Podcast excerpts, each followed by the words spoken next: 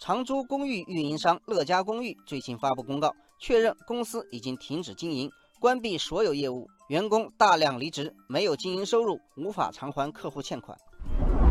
乐家公寓这份公告并不让人感到意外，因为关于其经营困难、存在违约行为的报道最近一直很受关注。网友清空之影说，从上个月中旬开始，就有来自苏州、西安、合肥等多个城市的房东、租客跑到乐家南京总部维权。但是乐家公寓创始人江谦与其核心团队从不露面，令人生疑。如今果然爆雷了。网友春华说：“乐家公寓现在两手一摊，说我没钱了，房东和租客全都急了。房东从乐嘉那里收不到租金，要收回房子，但是租客都是一次性向乐嘉支付了半年或者一年，甚至两年的房租，租期未到就被下逐客令，还没有补偿，这个死结该怎么解？”网友北雁南飞说。乐嘉在公告里说，这次事件造成房东的损失由乐嘉完全承担，不应该波及房客，恳请房东不要采取过激手段驱赶房客。但他拿不出钱来，怎么承担损失？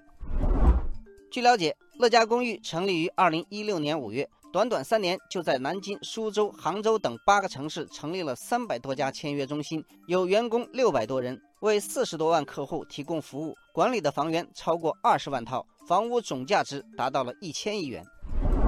网友风信子说：“乐家是所谓的长租公寓这类房产中介的模式是高收低租，也就是高价收房源，低价租住客。比如，他们从房东手里以一千八百元的价格租下房子，却以一千五百元的价格给租客，非但不盈利，反而还亏三百元。”这操作有点看不懂。网友雨乔说：“这个说穿了也不复杂，乐嘉是按季度给房东支付房租，但却是一次性向租客收最少半年的房钱。他们用时间差换来现金流，再用现金流发展业务或者做其他投资，所以能快速扩张。”网友苹果男说：“这是典型的空手套白狼，他们套取大量资金用于自身发展，却把风险转移给房东、租客以及全社会。”据不完全统计，二零一八年一月至今，从杭州鼎家、上海遇见、长沙咖啡猫、北京浩源恒业，再到如今的南京乐家公寓，已经有将近二十家长租公寓的资金链出现断裂。